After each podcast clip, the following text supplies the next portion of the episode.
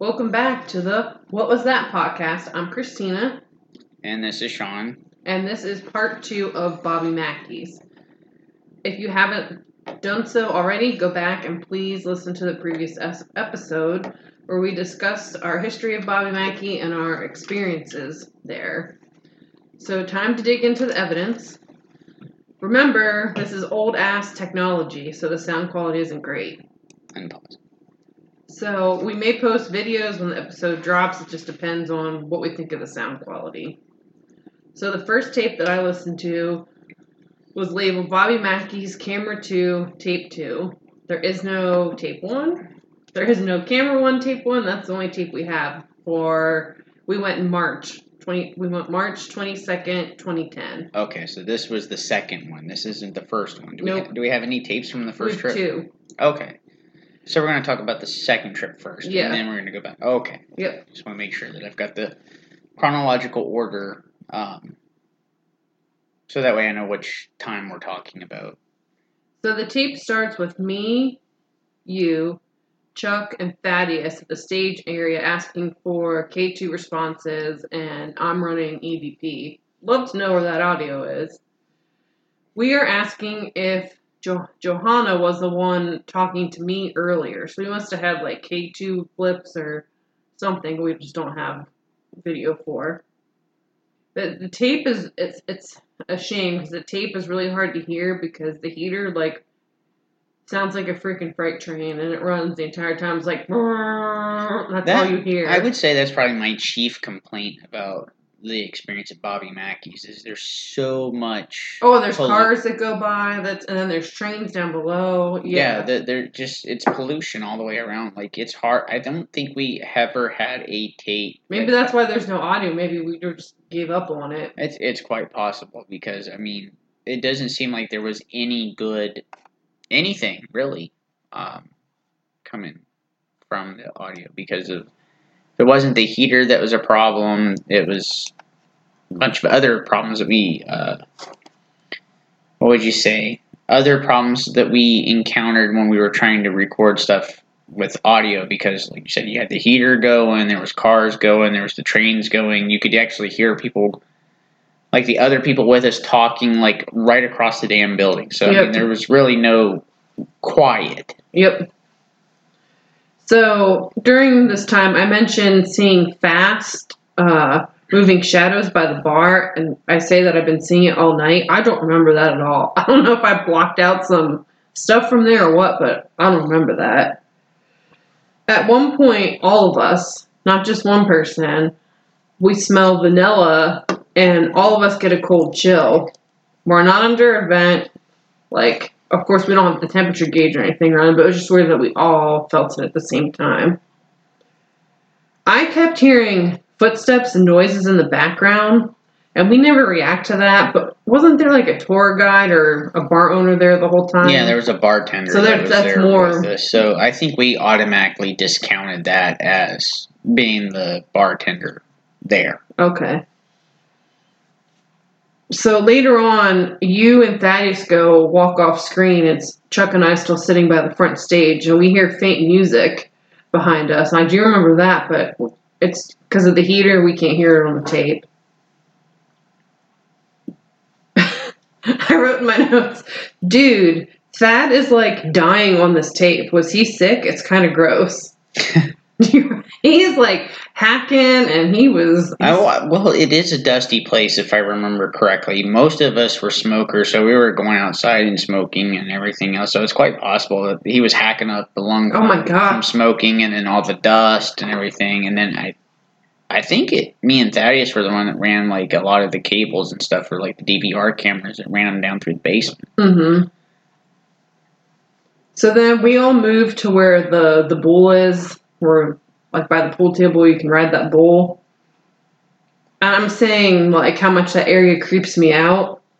And Thaddeus puts the camera on the bull's ass, which makes us all laugh. And I just had to look because the recording says 12:21 a.m. And that makes me feel so tired. I can't believe how late we used to stay up. Like I can't make it till like 10 o'clock now. Yeah, I know, right? I mentioned again feeling cold all around me, like something is following me around, and I put in parentheses, eee. And then I gotta play this video because the heater squealed and it scared all of us, even me. So hopefully this will play, and hopefully it's not blaring loud. Here we go.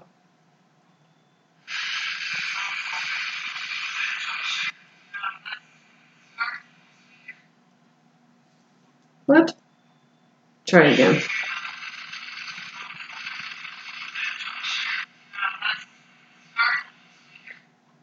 I think I cut it off. But you hear me go, oh, Jesus. Let me just make sure that, yeah. Sorry, I'm putting my phone down. I wish I thought I cut it off. So a little bit later, we smell smoke. And I don't know why all of a sudden I think I'm a connoisseur of cigars, but I'm telling you guys that it's not cigarette smoke, that it's cigar smoke because it's sweeter. Like, who the hell am I? And we capture a weird light and no one reacts to it. I'm thinking that it might be a car light or flashlight, and I want to have you watch it. I just got to find the video. Hold on. Okay, that's not it. Oh, I love old technology. I just love it. Okay.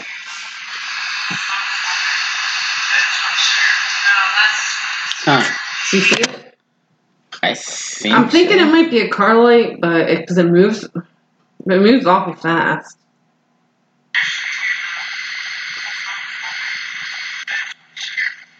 No, that's not a car light. How did we not notice that?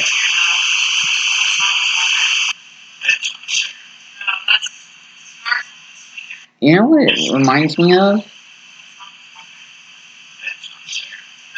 It's almost like one of the things we used to experiment with back in the day is the flashlight sessions, where we would set a flashlight down with the back of it unscrewed. Oh, we did have that. And try to get, you know, the flashlight to turn itself on or turn itself off. And the hypothesis was, if there's anything there that can manipulate the objects, and what they do is they can tap on that button and make the flashlight light up. So it's almost like a flashlight came on and turned off that was laying there on the floor. But I don't know if there was a flashlight laying on the floor. Not on the floor, but we had one nearby on the pool table. But that would be up higher. This one was like on the floor. Yeah, but that's exactly what that looks like. So that doesn't look like a headlight or anything like that. So how did we miss that? I don't know. I think because we were distracted by the smell of smoke, so I think we were like looking around and we got the something coming on. And we didn't even notice that on the playback of the video, which is kind of odd. But then again, you know, we used to sit there and watch God knows how many hours of video and listen to audio, and we were probably tired and just not paying as much attention to it as we probably should have. Yep. Let's see. Oh, man. Okay, so we're going to talk about that, this next thing. Oh, you know what? We had the DVR pointed towards, because I have in my notes that we had the DVR pointed to that flashlight. We don't have any of that DVR footage, so there's no way to tell. Yeah, we don't know what's what on it. So at one point, we leave we leave the camera on the bowl, and we walk away. And you hear me in the background saying something about the flashlight isn't coming on, and then we catch a ball of light. Now, I know how we feel about orbs and everything. Dead skin, floating around the air. But in 45 minutes of tape, this is like the only thing I saw, so I'm thinking that it's not. So I tried to videotape it on my phone, but it didn't work. I'll let you look at it and see what you think. But oh, that is terrible. Oh no, that's the Jesus video. Yeah, there's people yelling, but you can see where you're filming the TV, and it's hard to see anything there. Yep. Thank you, old technology. Well, you know.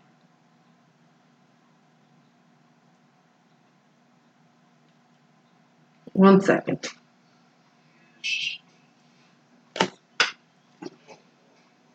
Okay. So I swear when I was watching this, now keep in mind this was the first part of this tape, it was when I had to watch it through the camcorder, so it's a very small screen. Mm-hmm. And I swear I kept seeing like mist go by on the video when it was on the bowl, but I'm just thinking it was my eyes because looking at that small screen for 45 minutes. Yeah, and the small screen is grainy as hell, so who knows what patterns your brain is picking up on, just trying to make order out of all that. I think they call it pixelation or something. Matrixing, isn't it? Matrixing, yeah. But it's the idea of looking for patterns where none exist. So that's all we got on that tape. Who knows what we caught on the DVR or on audio? There might have been more evidence. It's just lost in time. I think that episode was. I think we considered it more of a bust than anything else because we didn't really. I don't think you and I really had anything weird happen to us after. I don't remember. Yeah. I mean, I think I remember saying like it was kind of hyped up. I mean, we had more personal experiences than I think we did evidence. So. Yeah, and nothing happened at the apartment as far as I know after we got home. So, but then again, we usually saged like everything as soon as we got back. So, a little bit of prevention's worth a whole lot of cure, I think. Mm-hmm. So the second tape. So now we're going back in time. Oof. Timey-wimey. This is June 2009, so this is the first time you guys go. Oh, God. And this... No wonder it was so bloody miserable. Yeah, June. This tape was labeled the basement, so you must have had a... Because the other one was labeled upstairs. You must have had a camera assigned to, like, each floor. So you were in the basement with Kevin Gross, Gene, and Chuck. Gene gets a chill on his left side, and he's standing near the well. And we get this weird noise, and no one reacts. But I'm thinking it might be a yawn, so I'm going to play it, and I'm going to have you listen.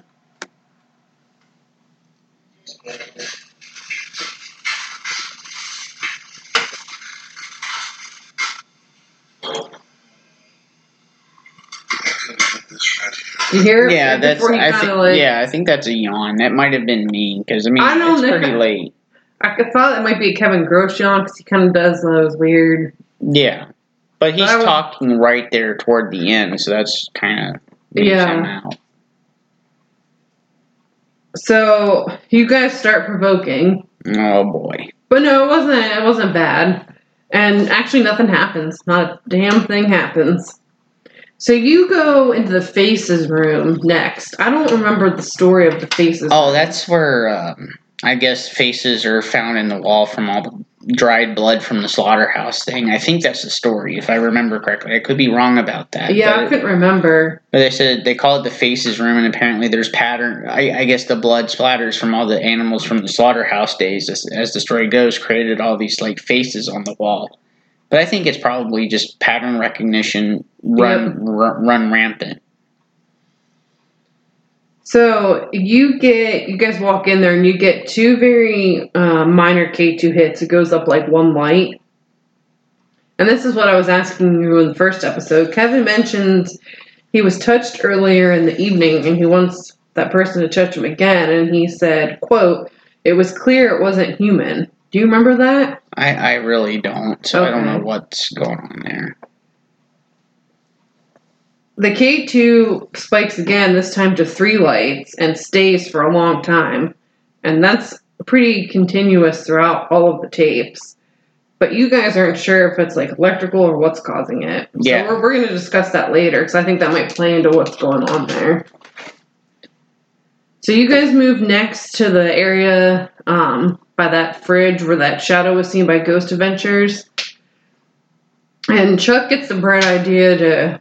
carry around the broken Jesus statue to try to provoke anything. So, why don't we tell the viewers, if they haven't watched Ghost Adventures, what's the deal with the broken Jesus statue? So, when Zach, Nick, and Aaron went to the Ghost Adventures crew went to Bobby Mackey's for the very first time. In fact, I think that was their first episode, was the Bobby Mackey's episode. And, Because that's when we were like, oh, God, look at these guys, you know. Mm-hmm. And they believe that the reason why they think the basement's haunted by a demonic entity is because there was a Jesus statue, and when they opened up the door, it's laying on the ground with the head broken off of it. That's right. And it freaked them out, and they thought, well, you know, there's demons and shit down here because of the broken Jesus statue, because the idea is anything Christian in its symbolism is going to piss off anything demonic, which we're not going to get into the whole mythology and symbolism of all that, but no, Chuck had this bright idea of carrying around the Jesus statue, thinking that it was going to provoke something. Like, I guess he wanted to see if the statue would get broke even further. Yeah, nothing happens. No, it was, you know, Chuck being Chuck. Now, I do have a video to play for you because this made me laugh. Did you press that statue? What kind of people bust up a statue of Jesus? I don't know why that made me laugh. Who is that? That's you. No. Yes. I'm so glad I don't have that damn accent anymore. That just made me laugh. What type of people break a Jesus statue? I can tell you exactly who breaks a Jesus statue. It's somebody that wants to play themselves off as satanic and evil because, you know, a holy symbol being broken. That just made me laugh. So, on the tape, Laura calls you topside to come up and see something, and there's no documentation of it, but we'll talk about it later. I guess it's some picture she took, and you guys tried like hell to debunk it, but basically it's she was in Johanna's dressing room, and she took a picture facing the mirror, and in the background it looks like there's someone hanging from the rafter. Oh, yeah, I remember that. You guys, like, we tried to recreate that to see if maybe Over and over again, nothing. Yeah, again, to see if it's pattern recognition gone rampant or if it's an object that's there that just happens to look like somebody hanging from the rafter. And, no, it wasn't. And so we have no idea what that was. I'd kill to see that picture. So then the tape then switches to all you guys outside. So it's you. So I think it's you, Thaddeus, Chuck, Laura, Jean, Kevin Gross, and was Jean with Angel then? Yes, I believe so. Okay. So you all meet outside, you're headed to the basement with some lady. Mm-hmm. I didn't know who she was until later in the tape. Donna Clifton? Yeah, I think she's one of the bartenders and caretakers of the place, if I'm not mistaken. And you ask her if this is the farthest she's ever been in the basement, and she says, yeah, I don't know why you guys brought her down there, but it was like a big thing. I think we were asking her like about like things in the basement, where things were, and things of that nature, and really trying to get the specifics of the place, because I think it was at this time where, you know, we really wanted to see if Bobby Mackey's really... I think you were also, too, having her down there because she saw the photo. So I think you guys were all trying to figure out why that photo of the person hanging is the way it is. Yeah. I believe that's accurate. So this next video I'm going to show you, I can't make heads or tails of it. No one reacts. But Thaddeus is in the basement with Laura and Angel, and someone walks across the screen. It looks like Kevin Gross, but no one says anything. And also during this time, I can't tell if Angel is humming or if it's like ghostly. And later, it's not definitely not Kevin Gross in the basement because he comes across the radio. So I think I took two videos because the video on the TV was hard to see, so I don't even know if I'm going to play that one. I'll show you the one that I took of the screen.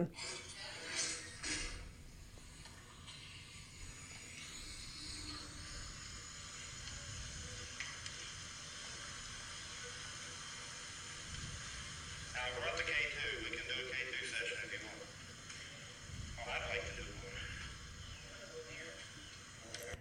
do one. What?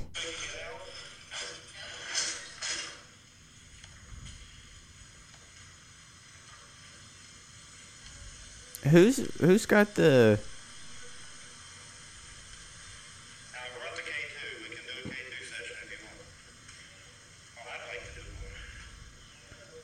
Yeah, there's somebody walking, but I'm not sure who the hell that is. Yeah, I watched it like five times. How did we miss that? And who's the person with the slightly curly hair that's down Angel?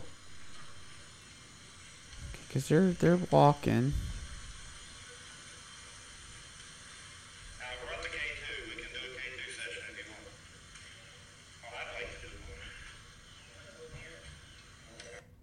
one. And no one reacts. Unless it's somebody's reflection. I don't know. Which is quite possible, but okay, so that's pretty bloody interesting. Yeah. And who knows if we caught it the first time, because I don't know where any of our like evidence and logs and stuff are. I have no idea. So then Thaddeus, Lauren, Angel moved to Johanna's dressing room, and the K2 stays steady with two lights. And I thought, okay. And then they move it off the dressing table onto the chair, and it goes back down to one light. So I thought that was kind of odd, and we'll discuss that more later. But they move in the hallway. This is really weird. So they move into the hallway, and there's some big filing cabinet that has a bunch of, like, old files, I guess, on the property. And it's given off, like, a 4.7 on the millimeter, which it shouldn't be. I mean, it's a cabinet. It's a file cabinet. And the K2 lights are staying at a steady, like, 3. And they're trying to find out what causes it. Every time they, like, back away from it, everything goes down. Like, the mill goes back down to, like, 1.5, and the K2 goes back down to, like, 1 light. And they're spending so much time unless they can't figure it out. I don't have any rational explanation for it. Thaddeus is, like, crawling on the ground, seeing if there's any weird, like, electrical wires, nothing. And it's only around that filing cabinet. And it gets worse when they, like, stick it in the papers. So I don't know what to make of that. I have no idea either, because, you know, you expect something like that around exposed wiring, which there's a lot of down there in the basement. Mm-hmm. So after that, they move to go into the well room, and the walkie starts going nuts. Like, it's staticky, it's making weird beeping sounds, it's, like, scanning itself. And at some point, they say it realized it switched to, like, channel 14, and you guys are on channel 1.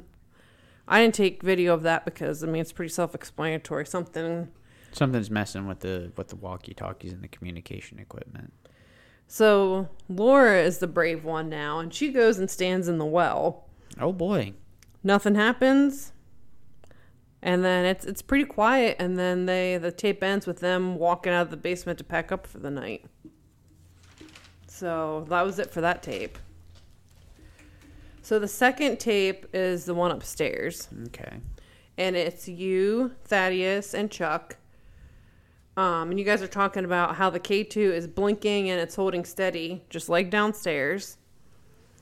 And Thaddeus, unfortunately, had the camera pointed at the pool table because he had a quarter in front of the pool ball. So we didn't capture any of, like, the K2 blinking.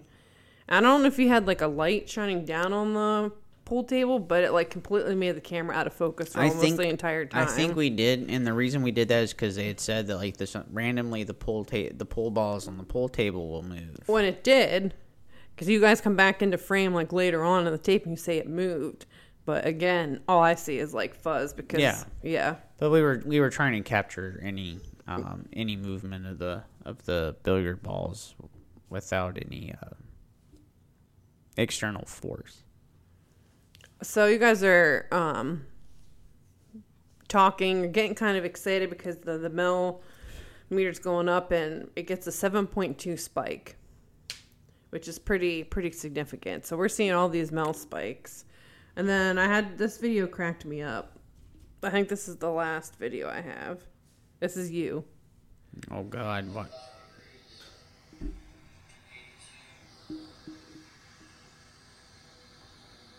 Touch one of us? I'd like you to touch me. I've been wanting to get touched by something online. He's face palming. Why would you play something like that? That cracked me up. Worst statements to ever say in public on video. For it to just be played back. Sorry.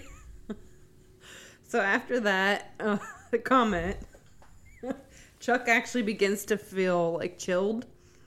And you guys shoot the temperature meter at him. And it was about 90 degrees, and it goes down to 85.5, which is, I mean, that's a 5-degree drop. That's pretty significant. And at the same time it does that, Thaddeus's MEL meter goes from 3.0 to 4.5, and then shoots back down to 1.5. So you ask, was it whatever's there if they can drop it down to 80? And they got it, whatever was there got the temperature down to 82.6. So not quite, but I mean, going from 90 to 82.6. Yeah, that's what, an 8.8 degree difference in temperature. Around going lower, and it went lower when asked, which is really strange. And I don't think there was any. I think the audio is much clearer because I don't think the air conditioning and all of that. It doesn't sound like the AC or the HVAC. It's barely running, which is probably why you guys were hot and miserable. And I had to laugh because after that happens, it gets really quiet for a while, and I can tell you guys are getting bored. And Thaddeus says, quote, "For a ghost, you're about as scary as a fart." Yeah. And let me just say, I think I say this every time, there is nothing worse than watching static cams. Yeah, do you really think, I put this in my notes, so like all these TV shows, do you think like Zach, Nick, Aaron, Katrina, Jack, the Ghost Hunters guys, do you think they actually sit down and watch all of the footage, the DVR footage, like the production footage? They would have, you would think they would have to. You would think like hours. I can't imagine how many hours that would be, especially the DVR ones that are static. Like that is so boring. Well, I one question would be like, okay, how long can they focus? Yeah, I was having trouble. That I would say that the people that have the best focus are probably the ones that do that. It just makes me wonder if they have, like, I don't want to say minions, but maybe like volunteers. Production assistants, volunteers, people who do that. Or maybe they do it in shifts. Like, let's say, what would you say, for example? I'm pretty sure we heard that, like, Nick, Zach, and Aaron, when they first started out, they did all their own reviews. But now that I just wonder if they, still do that. It's quite possible they do, or maybe they have like production assistants, especially since as the budget got bigger, and they do a lot more production value type things. Because you never know what you could catch on like B-roll, like filming, not the people talking, but like. I just can't imagine. I was just sitting there watching it like, oh, my God, I can't imagine doing hours of this. Well, you got to think, with the Ghost Adventures crew, that's 24 hours because they're rolling the day that they get there. Yeah. Maybe some B footage. So they're probably rolling through that, looking at it during the day. Then they have their actual overnight and then, going and watching that, it's quite, that doesn't seem to be as tedious. But the more static cams that you have... And they probably did have some assistance even back in the day, like somebody as an extra set of eyes. Yep. So, how earlier we said that, I guess Thaddeus put $0.25 in front of the pool ball? Mm-hmm. I guess it moved a little bit. So you guys decided to put the $0.25 on top of the pool ball, and you were smart, and you put the camera, like, right on so the picture is really clear. Nothing ever moved. And that's it. The tape just ends. I don't know, like, there wasn't anyone walking up. I don't know if something happened, but maybe the battery died, and when the battery died, that's when we decided to call it a night, too. Yeah, because it was getting late. Everyone was saying how tired they were. So that was it for evidence. Unfortunately, not a lot because we don't have all of our equipment. No, but, So I wrote down some things that I wanted to touch base with you on. Okay. So the steady K2 EMF, you said there's a lot of exposed wire. Do you think that's what could make the place feel uncomfortable for people? Well, yeah, there's this idea. I didn't realize that the MEL was spiking that much. It's a pretty big spike. Well, yeah, there's the idea of the fear cage, right? That if people are sensitive to electromagnetic frequency or electromagnetic fields that it can cause, you know, someone to feel paranoid, feel creeped out. It can mess with their sense of equilibrium. I mean, those things, you got to think, your brain, all the signals are electrical in a sense. There's like an electrical charge that runs through each neuron and stuff like that. So if you've got a magnetic field messing with the electrical impulses in the brain, then you can kind of see where your perception might be, what would you say, distorted, or you might be looking for, more apt to find patterns where they don't exist. It can cause you to become dizzy, nauseous, all those things that you hear about when you're these ghost hunter type folks are in there doing. And it doesn't help either that you know, the equipment that is used is not specifically really designed for that, and it's not even really a good scientific enterprise anyway, because you can't control for every variable. You don't have anything to compare it to, so there's no real control, and then experimental and you can't get repeated things to happen. I mean, you might get something to happen on command, but it's not going to happen every time. Yeah, so I'm thinking that might explain some of the stuff, but it doesn't explain like what happened to you afterwards, like that kind of stuff. Yeah. So I would say, you know, Bobby Mackey's, I was disappointed as far as what did or didn't happen during the course of the initial investigation. But the aftermath, when I got home with all the weird stuff that was happening, more than made up for that. And I think that's kind of like a warning of please stay away, don't come back kind of thing. So speaking of that, would you go back? Yes, sort of. But there would have to be some things that would have to be done. And you're probably wondering, okay, well, what are you talking about? Well, I think, first of all the witnesses and stuff like that, I would like to do some psychological testing. What do you mean witnesses? I'm saying if you and I had the chance to go back and investigate, would you? Yeah, of course. But what I'm saying is, like, okay, so one thing I'd like to know is, like, how open are the people that work there? Oh, okay. Because openness is interest in aesthetics, interest in ideas, and openness also is correlated with pattern recognition or trying to find patterns where they don't exist. Is it anybody that's had experiences and people that work there that have had experiences? Is it more pattern recognition where there is nothing there, but they're trying to put patterns together? Because that could be one explanation for why they have all these personal experiences, but evidence-wise, you're coming up empty. I think, too, a way to go back is to not have the caretaker there. Kind of do what they do at Waverly Hills, where they just, like... They kind of just leave you alone and you have run of the place. Mm-hmm. Yeah, that would be... There's no way to do EVP there because of the cars and the train, but you could at least eliminate some of the noise. You could try to, yeah. Go in the dead of winter and just not have the heat run for a bit. Yeah, and be bundled up, sure. But I don't know if I'd go back because... Who knows what type of energy is in there now? All those people going in and out of there, and again, if I would like to be more scientific at it, so you know, definitely get baseline, EMF sweep. So go in and do a sweep, wait an hour, do another sweep, see what the readings are, average them out so that you have a mean EMF level in each place. So then you know what your outliers may be because you have a statistical mean. Like I said, personality profiles on the people that work there that have had personal experiences. Are they looking for patterns where none exist? I would say talk to somebody from the Historical Society and try to really parse out fact from fiction and see if perhaps these archetypical stories that are being pulled from and layered on top of the mythology of the location in question and being used to fill in the gaps where there is gaps within the historical record.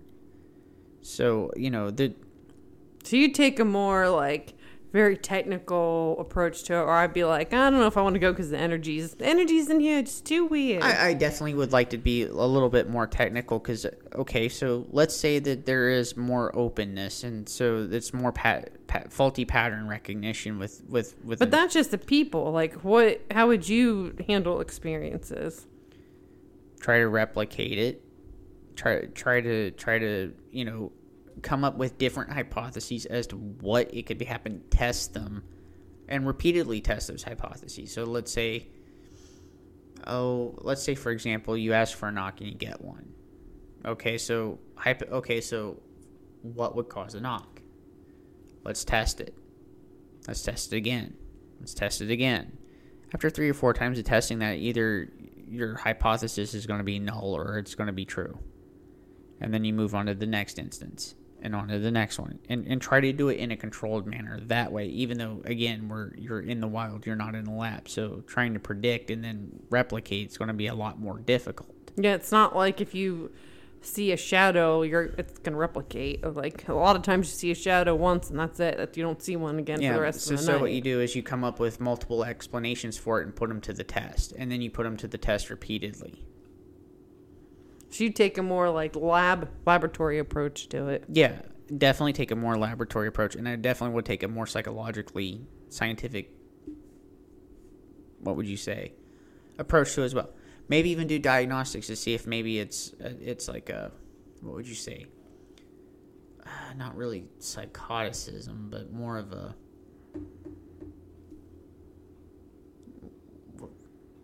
people, what would you say, people that like attention, and because you gotta admit Bobby Mackey's doing very well financially from the ghost hunts and people paying to go there, on top of being paid to play there. He owns the place, so he probably makes a profit off of alcohol sales.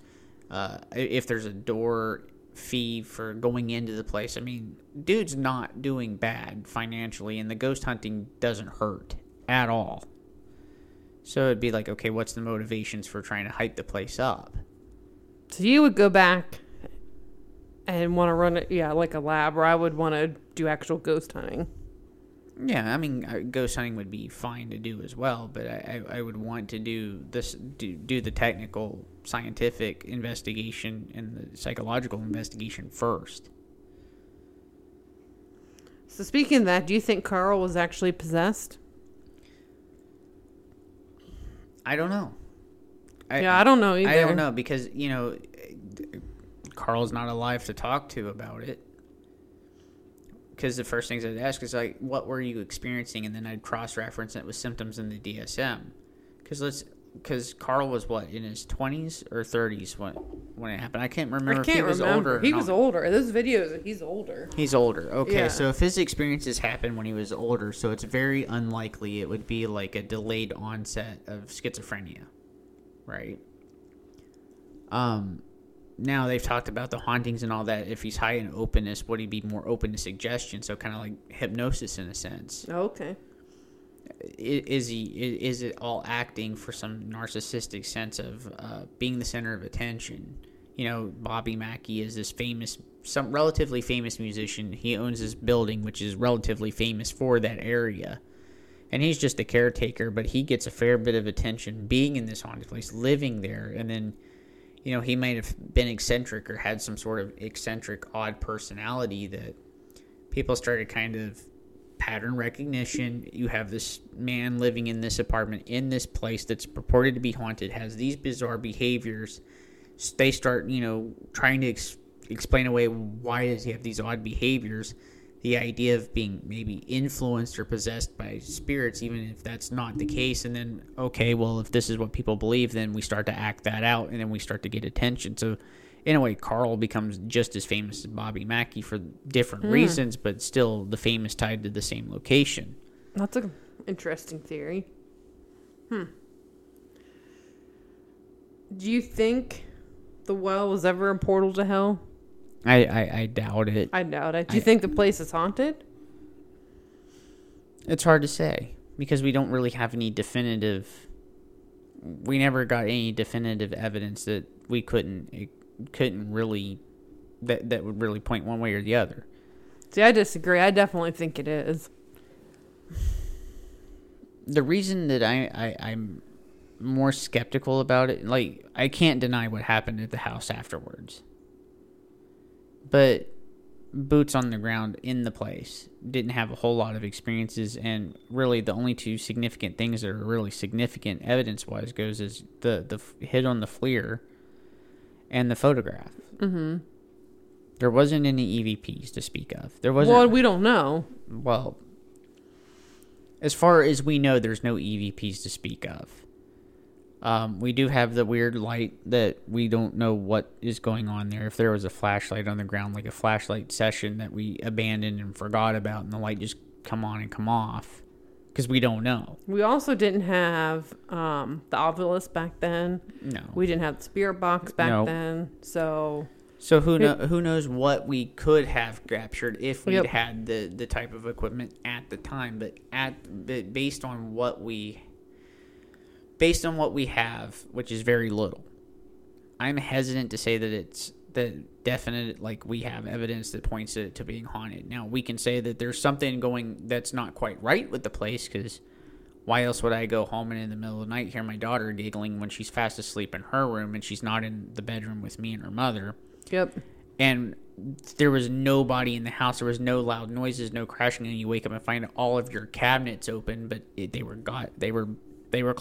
Like, when we went to bed, they were closed. There's no explanation for that other than somebody broke into our house, tiptoed into our kitchen just to open up the cabinets. There's no way you could have tiptoed into that kitchen. If I remember correctly, that floor was creaky as hell. Yeah, it was built in the 1920s. It luckily didn't have any lead paint or anything like that. But, I mean, it was bloody old. Mm-hmm. Extremely bloody old. You would have heard. Yeah, absolutely. Yeah. So, I mean... So, split decision on Bobby Mackey's. I'm hesitant to say without definitive proof.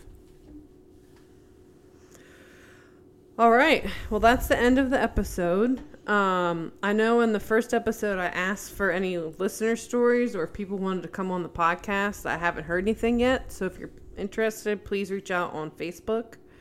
Please share, subscribe, and rate. And if any of our old teammates are listening, if you have any of the old files, I'm talking like evidence logs, digital recorders that might still have files on them, let us know. I'll pay for it to be shipped. So next week's episode, I'm going to call it Oddball Places 1 and 2. I could have sworn we recorded an Oddball Place 1 where we talked about Kunkel's Mansion, the asylum in Pittsburgh, and Airport Road, but I can't find that episode on SoundCloud. So we may just have to... I think we were planning on it, but I don't think we ever actually got around to talking about it. I think we were planning it, but we never really followed through. So we'll cover those, and then I'm going to add the 7 Gates of Hell, our trip to Gettysburg, and our trip to Antietam on that. So that'll be the next episode. Okay. So thanks so much for listening, guys.